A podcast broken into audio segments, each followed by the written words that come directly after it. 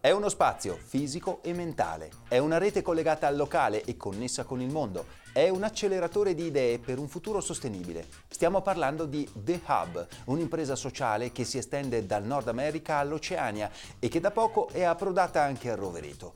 Ma come funziona The Hub?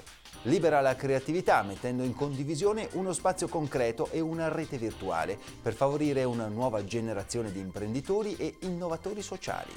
The Hub è una modalità di lavoro. Si arriva qui portando le proprie idee, in cerca di partner per riuscire a realizzare assieme progetti rivoluzionari.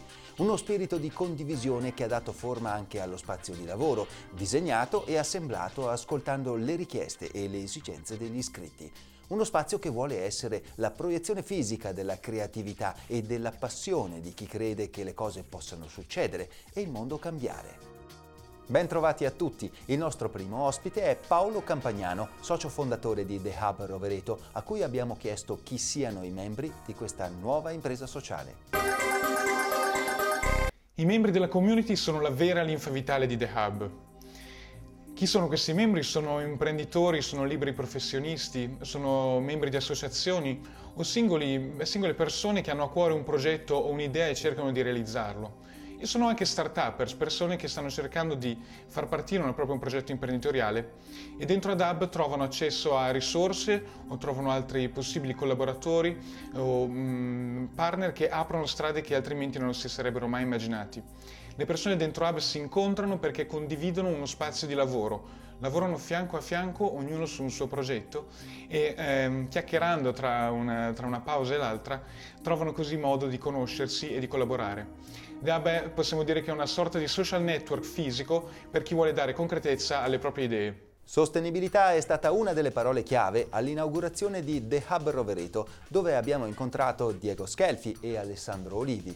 A loro abbiamo chiesto quali potrebbero essere le condizioni per passare da un'economia di mercato classica a una di tipo sostenibile. Io credo che iniziative come queste e con la passione, con la determinazione che ho visto stamattina nella fase inaugurativa non possano che procedere.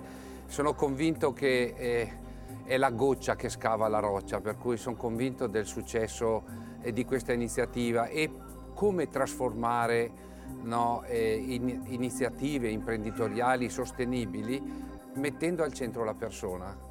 E stamattina si è detto in modo chiaro che questo è un incontro di persone anche le imprese che mettono al centro la persona sanno trovare in qualsiasi situazione, in qualsiasi contesto anche di mercato, una funzione sostenibile.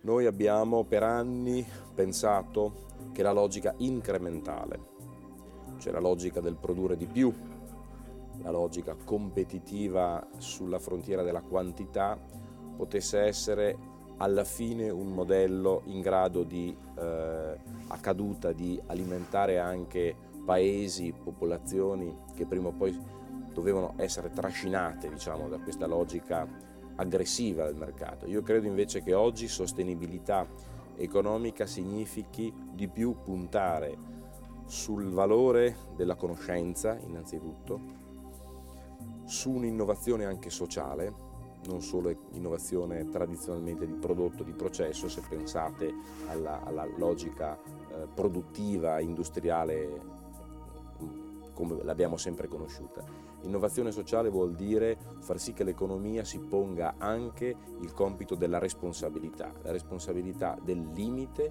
e quindi la conoscenza e gli investimenti in capitale umano secondo me sono gli elementi che potranno garantirci una economia più sostenibile vuol dire una maggiore democrazia economica. Ed ora la consueta rubrica dedicata ai libri, oggi affidata ad Alia Maci. Io vi saluto e vi do appuntamento alla prossima puntata di Formart. Arrivederci. Vi consiglio il libro di Guido Viale, La civiltà del riuso, edito dalla Terza nel 2010. Si tratta di una sorta di manifesto al perché in qualche modo riusare è importante. Riusare è ecologico, riusare ci dà la possibilità di legarci agli altri perché comunque abbiamo in possesso un oggetto ed una storia legata a sentimenti di altri, fino addirittura a ipotizzare che riusare è il fulcro dell'economia del domani.